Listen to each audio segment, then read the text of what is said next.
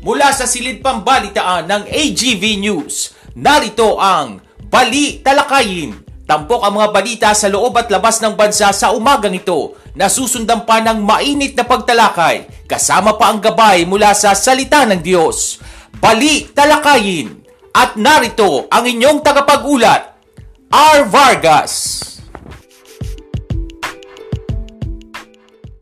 Headlines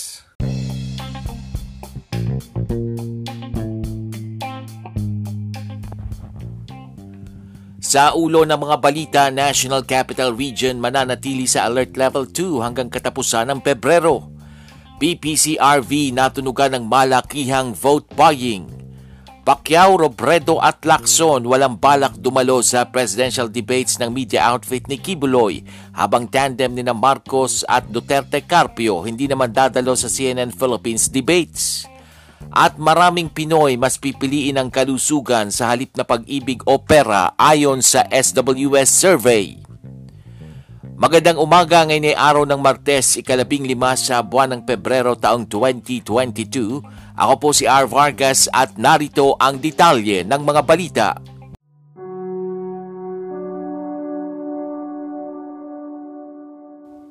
Update on COVID.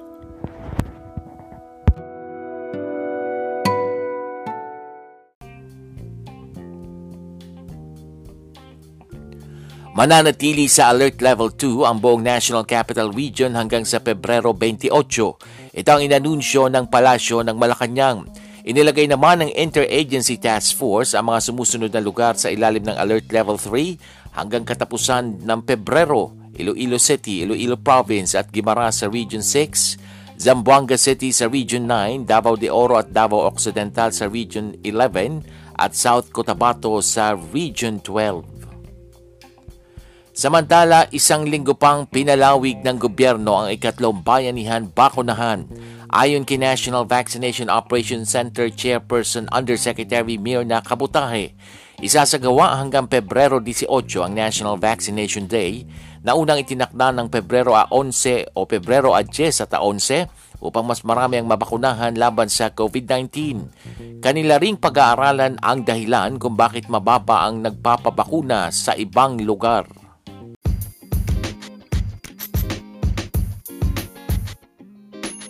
Balitang Eleksyon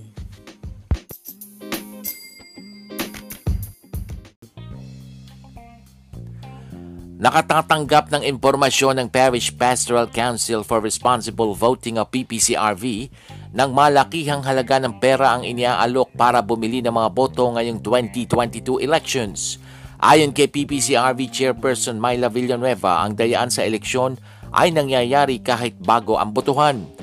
Ayon pa sa PPCRV, maraming mga issue tungkol sa pamimili ng boto, subalit napakahirap para sa kanila na mahuli at ma-report ito. Kailangan pa niya ng maraming volunteers ang PPCRV upang masubaybayan ang pagsasagawa ng eleksyon. Nauna nang hinimok ng Comelec ang taong bayan na iulat ang anumang insidente ng vote buying, ngayong opisyal lang umarangkada ang campaign period para sa national at local elections. Pinayuhan ni COMELEC spokesperson James Jimenez ang publiko na idokumento ang insidente ng vote buying at hinimok silang maghain ng reklamo. Sa iba pang balita, walang balak tumalo sa isasagawang presidential debate ng media network na pag-aari ni Apollo Kibuloy, sina presidential candidate Senator Manny Pacquiao, Senator Panfilo Lacson at Vice Presidente Leni Robredo.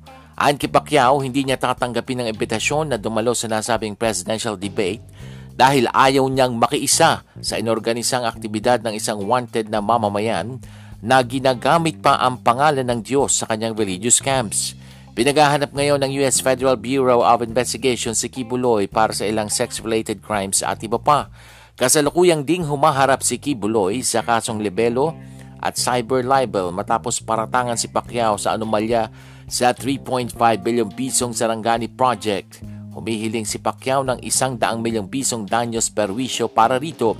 Kinumpirma rin ng kampo ni na Robredo at Vice Presidential Candidate Senator Francis Pangilinan na hindi rin nila sisiputin ang padibate ng SMNI. Ibo-boycott din ni Lacson at kanyang Vice Presidential running mate na si Tito Soto ang padibate ng himpilan ni Kibuloy.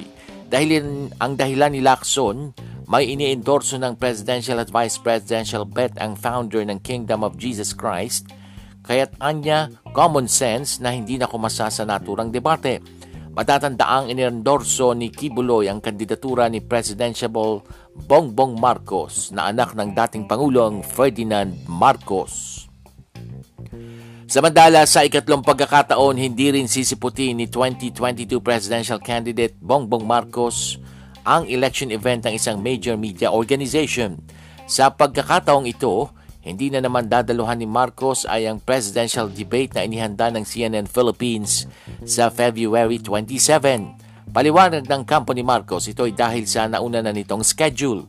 Una nang sinabi ng spokesman ni Marcos na si Attorney Vic Rodriguez na hindi nila sisiputin ang mga debate, forum at iba pa na sadyang ang layunin ay pagsabungin ang mga kandidato.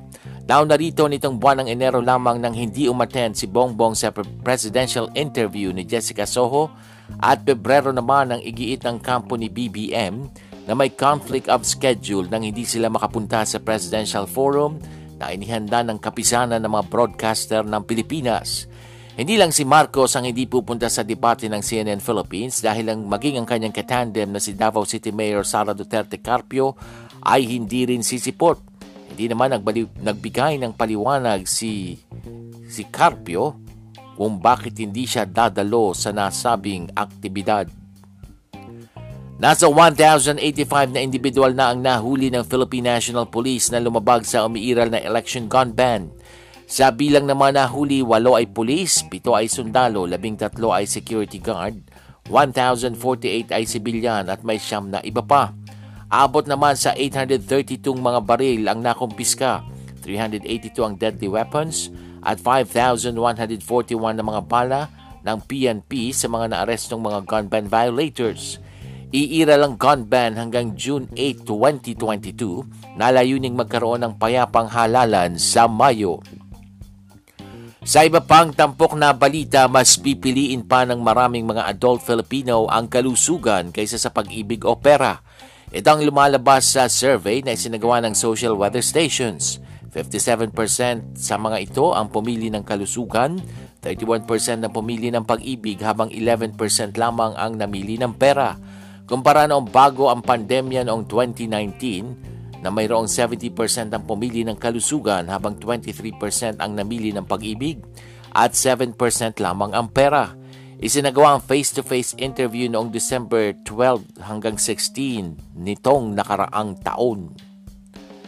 Nabiktima ng basag kotse gang ang aktor na si Gerald Anderson sa Quezon City. Nangyari ang krimen sa Roses Avenue. Sa pag-iimbestiga ng National Bureau of Investigation Special Action Unit, Natunton ang isa sa mga suspect. Sumuko sa NBI ang suspect na si John Allen Dancel alias Elong na umaming siya ang bumasag sa salamin ng SUV at tumangay sa mga gamit ng aktor. Na-recover ng mga otoridad sa suspect ang isang mamahaling bag, dalawang relos at mga gadgets. Hindi pa nare-recover ang isang wallet, mga ID at pasaporte. Mahigit 20,000 pesos daw ang halaga ng mga nakuha nila. Sa ibayang dagat, nagkakaisang kinukundena ng mga bansang Japan, South Korea at Amerika ang patuloy na isinasagawang missile test ng North Korea. Ayon sa nabanggit ng mga bansa, kailangang tigilan na ng North Korea ang nasabing aktibidad at sa halip ay magsagawa na lamang sila ng pag-uusap. Sa ngayon ay patuloy ang kanilang ginagawang hakbang para tuluyan ng ma-denuclearized ang nasabing bansa. At yan ang mga tampok na balita sa umagang ito. Ako po si R. Vargas Samantala, wag po kayong BBTO dahil magbabalik pa ang balita lakayin makalipas ang ilang paalala.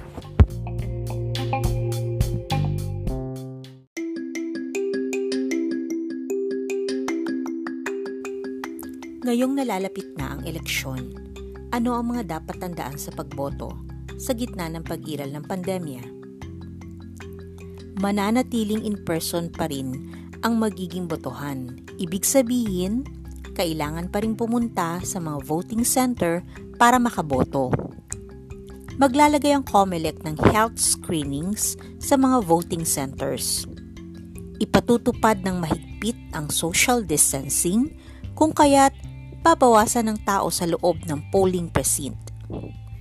Magkakaroon ng isolation polling place kung saan pwedeng bumoto ang isang botanteng dumating sa polling center at nagpakita ng simptomas ng COVID-19, gaya ng pagkakaroon ng mataas sa temperatura at pag-ubo.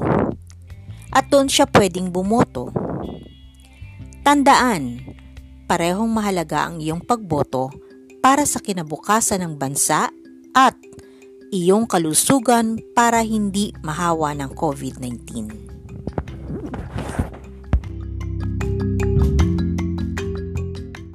Paalalang hatid ng programang ito.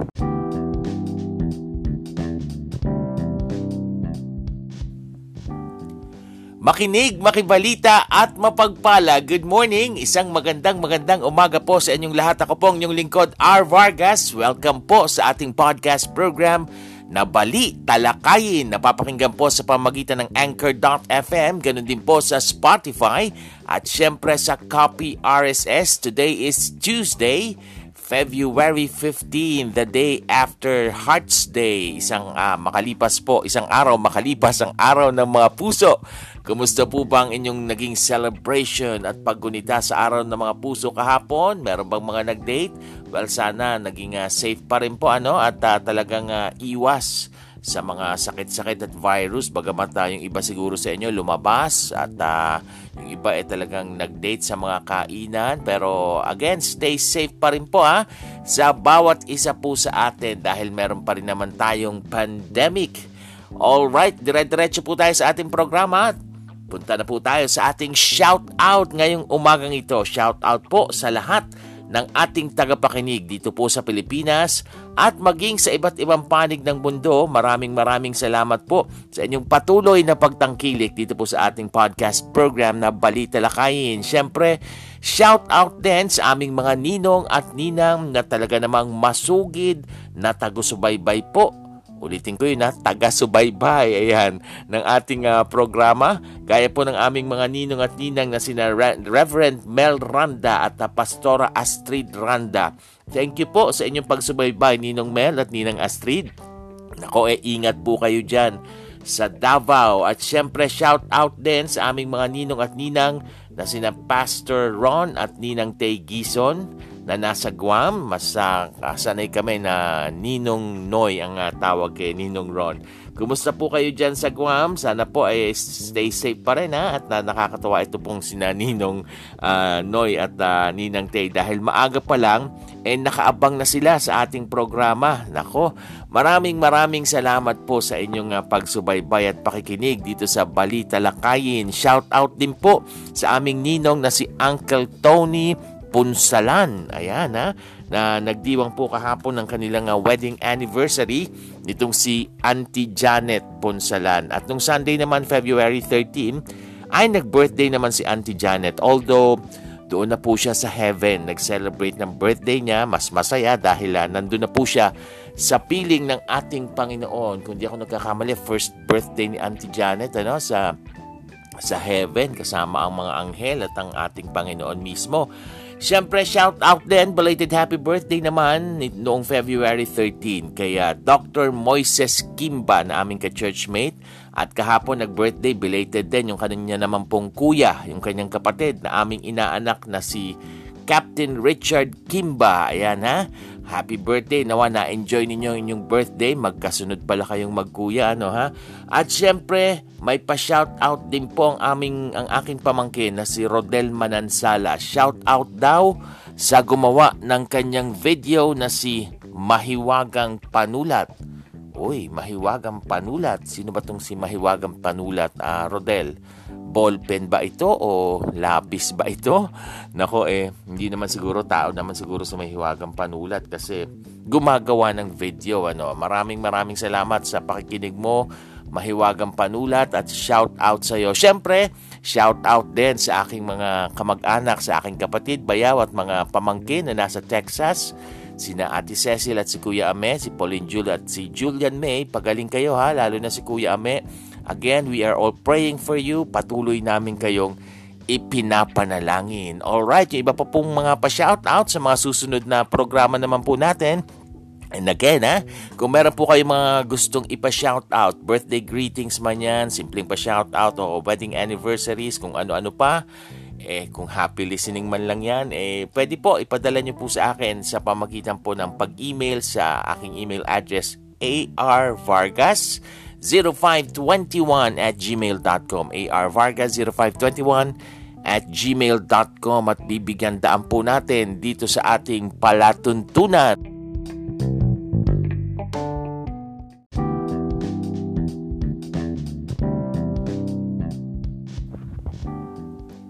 Alright, at tuloy-tuloy na po tayo sa ating mga pagtalakay sa mga issue at balita dito po sa ating bansa. Oy ha, mananatili po sa Alert Level 2 ang buong National Capital Region, itong Metro Manila hanggang sa katapusan po nitong uh, buwan ng Pebrero hanggang uh, February 28. So from February 16 hanggang February 28, dire-diretso po tayo na nasa ilalim ng Alert Level 2 Gaya po ng uh, sinabi ng uh, Malacanang at yan po ang napagdesisyon na ng IATF at maging ng mga Metro Manila mayors dahil mas pabor nga sila na talagang uh, uh, maging maingat pa rin ang bawat isa. Although marami talagang umaasa na ibababa na sa alert level 1 ang quarantine restriction dito sa NCR eh hindi po natuloy Although kasi sabi nga eh bumababa na kaya maraming umaasa, bumababa na yung kaso ng COVID-19 sa maraming bahagi ng bansa, hindi lang dito sa National Capital Region. Pero ganun na nga ang uh, nangyari. Alert level 2 pa rin po tayo at uh, gaya ng ating na-discuss kahapon, eh wag muna sa ganang amin, sa ganang dito sa personal kong uh, pananaw no, dito sa ating programa. Wag po muna dahil baka biglang sumipa na naman eh, no? Biglang tumaas na naman yung kaso ng COVID-19 at mapuno na naman yung mga ospital. Eh, talaga namang uh, maluwag na nga rin naman ngayong uh, alert level 2. Kung makikita nyo, nakakalabas na uli yung mga bata, nakakapunta na uli sa mall, meron na uling face-to-face classes, eh, sa mga church ngayon, eh, talagang pati mga bata, nandun na rin naman ngayon, ano, although ingat pa rin, eh, wag na po muna, lalo na't meron nga tayong uh, isinasagawang uh, eleksyon dito sa ating bansa. Merong campaign period na nangyayari po dito po sa ating bansa. At saka naniniwala po yung ibang mga grupo na dapat mas palawigin pa itong uh, vaccination na isinasagawa dito sa ating mga kababayan dahil nga although marami nang uh, nagpapavaccine kumpara dati, marami na yung hindi takot, pero hindi pa rin talaga naabot yung ganong bilang na tina-target para talagang mabakunahan na yung ating mga kababayan at talagang uh, magkaroon na ng tinatawag na herd immunity at makaiwas na nga tayo pare-pareho dito sa pandemic na ito na dulot ng COVID-19. And speaking of vaccination, nako e pinalawig po ng uh, pamahalaan itong uh, ikatlong bayanihan bakunahan ng isang linggo pa. Ayon po yan sa National Vaccination Operation Center chairperson ng DOH Undersecretary Mirna Kabutahe. Eh, kung matatandaan nyo, last week nag-start yung uh, third, ikatlong uh, national vaccination nung uh, nakaraang ano po yan, nakaraang uh, Webes at Biyernes. Pero palalawigin daw po dahil hindi na abot yung target na dapat mabakunahan. Sinabi po nitong si Yusek Kabutahe na gagawin daw po hanggang 18 ng Pebrero hanggang February 18 po itong uh, national vaccination na unang ang itinakda nung nakaraang linggo, February 10 at 11, upang mas marami pa nga daw ang mabakunahan kontra COVID-19. At pag-aaralan din nila kung bakit mababang nagpapabakuna sa ibang lugar. Ano? Inihag din po itong nitong si Kabutahe na nagbabalik pa lang ang mga na-quarantine na health workers na galing sa isolation na nagkasakit ng COVID-19. Kaya siguro uh, konti lang yung nagpabakuna dahil alam nilang konti yung mga vaccinators, ano, yung mga health workers. Pero hindi natin alam yung mga issue dyan kung uh, baka naman may personal na dahilan yung iba kaya ko, kakaunti. E nanawagan din po si Kabutahe sa mga mamamayan na wala pang bakuna, eh samantalahin na itong pinalalawig na ikatlong National Vaccination Day. So pag ikatlong uh, pag National Vaccination Day na tinatawag, Nandyan na po lahat yung uh, pwedeng magpabakuna, mapa first dose, second dose, o booster shot man yan at uh, pwede po ang walk-in pag ganyang national vaccination. Hindi na kailangan magpa-rehistro pa online o tumawag sa barangay. Diretso lamang po sa mga vaccination centers. Again, katulad nitong panawagan nitong si Yuse Kabutahe, samantalahin na po ng mga wala pang bakuna para meron po kayong dagdag na proteksyon laban dito sa virus na ito na hindi mawala-wala sa ating bansa. Ano, at uh, nako mahirap yan. Baka kasi sa mga susunod na panahon, eh may bayad na yan.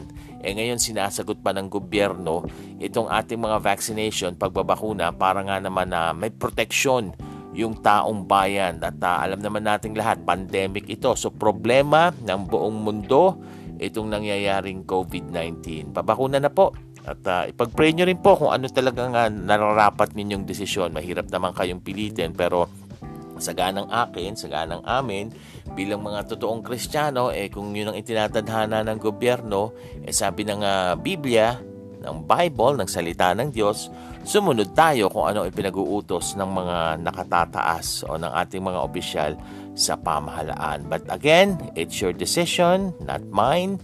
Pero sa ganang akin, eh, dagdag protection din po yan sa marami po sa atin. Alright? Ay, by the way ha, itong uh, campaign rules para daw sa kaligtasan ito ng lahat. Ito po ang sinabi ng uh, Commission on Elections. Binigyan din po nitong si COMELEC spokesperson James Jimenez na gumawa po ng mga paghihigpit itong uh, COMELEC dito sa nang, nangyayaring pangangampanya hinggil nga sa eleksyon para limitahan yung panganib ng impeksyon ng COVID-19 sa panahon nga ng campaign period.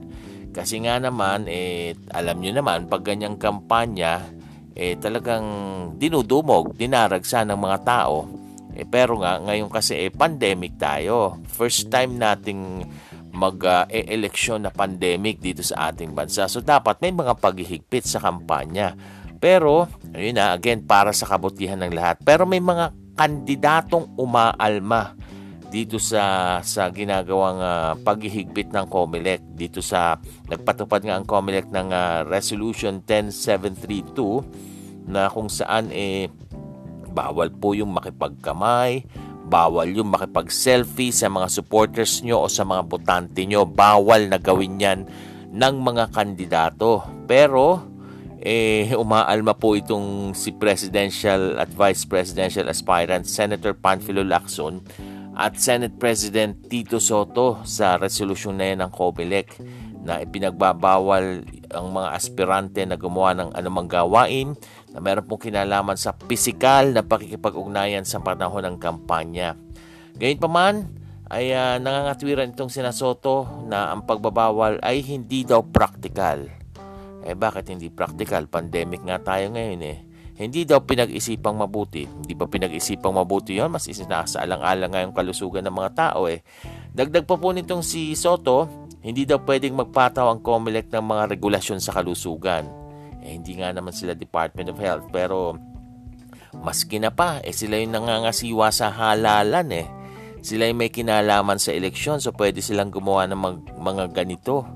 Eh sabi nitong si, to, ni si Soto, hindi raw maaaring ipagbawal yung mga aktibidad gaya ng pagpapapicture o selfie dahil bahagi daw ito ng Bill of Rights ng konstitusyon. Pero ayon dito kay Jimenez, yung ganong klaseng uh, pangangatwiran, unang-una ay implikasyon na sinasabi nila na mali yung pagharang ng ganyan dahil violation ng right to expression. Pero tandaan daw natin na hindi lahat ng rights ay eh, absolute. Sabi ni po, sabi po nitong si Attorney James Jimenez. Yung pagsa-selfie, definitely ay ang itatanong mo dyan, eh, mahalaga ba yung magpa-picture kaysa manatiling safe nga naman at walang sakit yung mga tao na nasa paligid mo, di ba? Ayon po kay Jimenez, sa mga gustong mag-report po ng mga violations, yung tinutukoy po dito, campaign violations, eh pwede pong direct nang magsumbong sa COMELEC mismo. At uh, tutulungan sila ng poll body na mag-report ng ligtas lalo na syempre maraming natatakot pag ganyan eh politiko yung kakalabanin mo eh baka gantihan ka pero uh, gagawan daw nila ng paraan para maprotektahan ito. Kung gustong mag-report tutulungan nilang panatilihin yung anonym anonymity. Ayan yung hindi mak- makikilala hindi ilalabas yung kanilang pangalan. Pero at some point, kung kailangan mag-file ng complaint, kailangan silang lumantad, paliwanag po ni Jimenez ng COMELEC. Eh, parang ano naman, ano, hindi naman tama na uh, dahil gusto mo lang maka manligaw ng botante o ng mga supporters ng mga tao para dumaming boboto sa'yo, eh papayagan mo yung mga selfie-selfie na yan at uh, papayagan mo yung mga pagdumog ng mga tao na yan, ano, yung mga physical contact. Again, may pandemya pa po, although alert level 2 tayo ngayon, bumababa yung mga kaso, pero nandyan pa rin po si COVID, nandyan pa rin po yung virus. Mas mahalaga po ang kalusugan ng bawat isa. At sana isaalang-alang din yan ng ating mga kandidato dahil uh, eh kayo, pag naupo kayo, ano ba? Ano, makikita naman talaga kung ano ugali nyo. Mas gusto nyo bang maka, makahikayat ng boto o mas mas uh, pinaprioritize ninyo yung kalusugan ng mga mamamayan. Eh meron ng isang nagsabi, 'di ba, yung uh, kandidato rin siya sa pagkapangulo. Uh, pag uh, talagang tumaas na yung kaso at talagang uh, tumindi na naman itong uh, nagaganap na restriction, tumaas na naman ng uh, COVID-19, eh, isa-sacrifice daw niya yung pangangampanya niya para lamang sa kalusugan ng mga tao. Eh sana ganyan ang katwiran ng lahat ng mga kandidato, ano, hindi lang yung maka, makakuha ng maraming boto para sa darating na eleksyon sa Mayo. Alright, patuloy kayong nakatutok dito sa ating palatuntunang Bali Talakayin. At uh, susunod na po, i-discuss natin ang tungkol sa uh, pakikipagkaibigan at kaibigan. Ikaw ba ay uh, isang tao na maraming kaibigan o gustong laging makipagkaibigan? Susunod na po yan sa pagbabalik ng ating programa makalipas ang ilang paalala.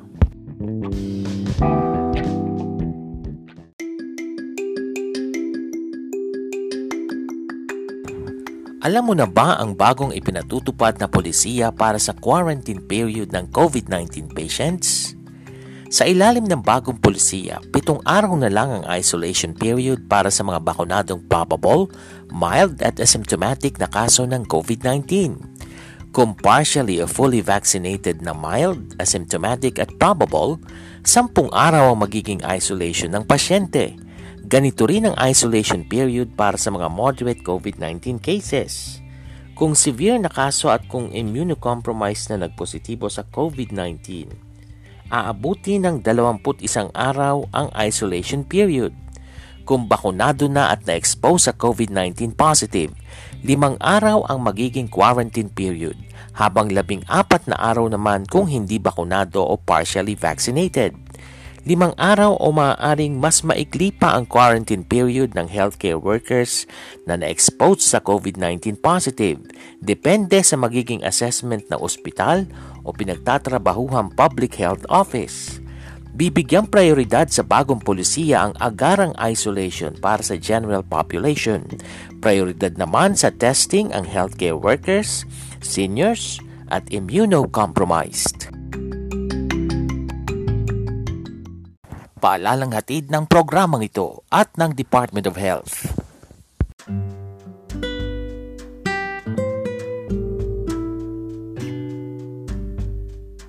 At narito na ang gabay mula sa salita ng Diyos. Tampok ang pagbubulay-bulay sa kanyang salita.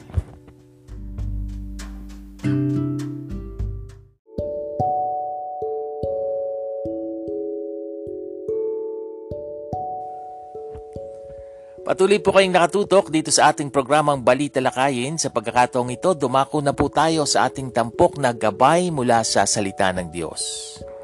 Kaibigan, sabi po sa Proverbs 17:17a, a friend loves at all times. Meron ka bang kaibigan? O meron ka bang mga kaibigan? Ang pagkakaroon ng mga kaibigan o ng kahit isa lang na kaibigan, ang pagiging kaibigan o pakikipagkaibigan ay biyaya ng Diyos. Kahit po sa Bible ay makikita natin ang istorya ng pagiging mabuting magkaibigan ni na David at Jonathan. Wala pong masama sa pagkakaroon ng kaibigan o kabarkada. Nagiging masama lang ito kung ang mga kaibigan at kabarkada mo ay naiimpluensyahan ka na sa masama.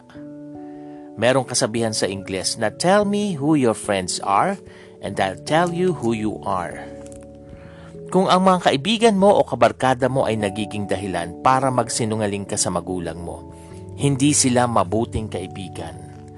Kung ang mga kaibigan mo ang nagiging dahilan para sagutin mo ng pabalang ang magulang mo, hindi sila mabuting kaibigan. Kung ang mga kabarkada mo ang nagiging dahilan para mag-cutting classes ka at mapabayaan ang pag-aaral mo, hindi sila mabuting kaibigan. Kung ang mga kabarkada mo ang nag-iimpluensya sa iyo para magbisyo ka, manigarilyo ka, uminom ka ng alak, mag-drugs ka, o makipag-sex ka sa hindi mo naman asawa, hindi sila mabuting kaibigan. Kung ang mga kaibigan mo ang nagiging dahilan para hindi ka mag-church at mapabayaan mo ang spiritual life mo at ang relasyon mo sa Panginoong Hesus, lalong-lalo nang hindi sila mabuting kaibigan. Meron ding mga kaibigan na kaibigan mo lang sila kapag nakikinabang sila sa iyo. Inililibre mo sila or may nakukuha sila sa iyo. Pero pag wala na silang mapapakinabang sa iyo, hindi ka na nila kaibigan. Alam nyo, mga hindi sila tunay na kaibigan. Now, ang tunay na kaibigan ay yung nagmamalasakit sa iyo at mabuting impluensya sa iyo. At bilang mga Kristiyano, una na tayong magpakita ng malasakit at una na tayong makipagkaibigan. Sabi po sa Romans 12.10, Be devoted to one another in brotherly love. Naikwento po ni Joshua Sandquist, isang American author, na nung high school siya habang siya ay papunta sa kanyang fourth period class, nakita niya sa corridor ang first year high school na si Brett. Kinausap niya ito at sinabihan. Sabi ni Joshua, Uy Brett, speaker ako mamayang gabi sa cafe for teens. Gusto mo bang sumama? At nasurpresa naman si Joshua dahil Excited na sumagot agad si Brett ng, Oo sige, gusto kong sumama. Lagi niyang nakikita si Brett sa school na kumakain ng lunch mag-isa. Nakakasalubong niya sa hallway. Nginingitian niya, pero ganun lang. Hindi niya personal na kilala si Brett. Pero naramdaman ni Joshua na kailangan niyang imbitahan si Brett sa event na yon. Nung gabi na, sinundo niya si Brett at nagpunta na sila sa cafeteria. Medyo maaga silang dumating kaya naisipan muna nilang bumaba sa basement at maglaro ng billiards. Habang sila ay naglalaro, nagbibiroan sila at nagtatawanan na para bang matagal na silang magkakilala. Nung gabing yon, nagtestimony si Joshua sa harap ng may tatlumpung teenagers kabilang na si Brett. Ipinatotoo ni Joshua kung paano siya nakakilala sa Panginoon at kung paano magkaroon ng buhay na walang hanggan pagtatanggapin si Jesus sa kanilang puso. Lumipas ang dalawang taon at ipinagpatuloy ni na Joshua at Brett yung kanilang friendship. Nagma-mountain biking sila, nanonood ng sine, at sumasama na rin sa church at sa youth group si Brett. At isang Sunday afternoon sa isang youth fellowship, tumayo si Brett at nagtestimony sa harap ng mga kabataan. Sabi niya, Nung first year high school ako, Inisip ko na wala namang taong nagmamalasakit sa akin. Pakiramdam ko lahat ng tao walang pakialam sa akin. Hanggang isang araw habang ako ay nasa school, inisip kong magpakamatay na lang. Pero isang tao na hindi ko naman kilala ang kumausap sa akin at inimbitahan akong makinig sa testimony niya. At alam ninyo, nung gabing yon, Matapos kong marinig ang kanyang testimony, isinuko ko ang buhay ko sa Panginoon at tinanggap ko si Jesus sa aking puso. Ngayon, para sa mga estudyante, alam ko iba't ibang klase ng tao ang makakasalumuhan ninyo. Kung hahanap kayo ng mga kabarkada, dinidiscourage ko kayong sumali sa mga fraternity at sorority. Sasabihin nila sa inyo, kapatiran sila, tulungan sila, But they are not. Front lang yon. I'm sure napapanood nyo naman sa, sa news yung tungkol sa hazing. Yung hazing, pinagbabawal po yun sa batas. At hindi kalooban ng Diyos na parusahang parang hayop hanggang sa mamatay ang taong nilalang niya sa wangis niya. But I encourage you to join yung mga campus ministry. Meron yan sa mga schools. At pwede kayong magpanalanginan at magtulungan dyan. And by the way, kung may kaibigan kayo ngayon na matindi ang pinagdaraanan, pwede nyo siyang damayan. Higit sa lahat, pwede ninyo siyang ipanalangin. Tayo po ay manalangin. Lord, salamat po sa mga kaibigan. Higit sa lahat, ikaw ang aming mabuting kaibigan, O Diyos. Walang kapantay ang pagmamahal mo po sa amin. Ikaw ang napagsasabihan namin ng aming mga problema at alalahanin. Hindi ko po alam ang pinagdadaanan ng aming mga tagapakinig ngayon, Lord, pero sa iyo ko sila pinagkakatiwala. Kaya mo silang tulungan, kaya mo silang abutin, kayang-kaya mo silang yakapin, Panginoon. Ikaw na po ang bahala sa amin sa buong araw na ito. Ikaw ang patuloy na maitaas sa amin. Sa pangalan ng aming Panginoong Heso Kristo. Amen. At dyan na po nagtatapos ang ating programang Balita Lakayin. Muli niyo po kaming sundan sa susunod nating pagsasahing papawid. Ako po si R. Vargas. Maraming salamat. Pagpalain po tayong lahat ng Panginoon. This podcast program is open for advertisements and commercials, for blogs and announcements of your upcoming events, and even for political ads at a very low rate. Avail now of this promo you may contact 0920-745-8869 for details or send your queries to arvargas0521 at gmail.com.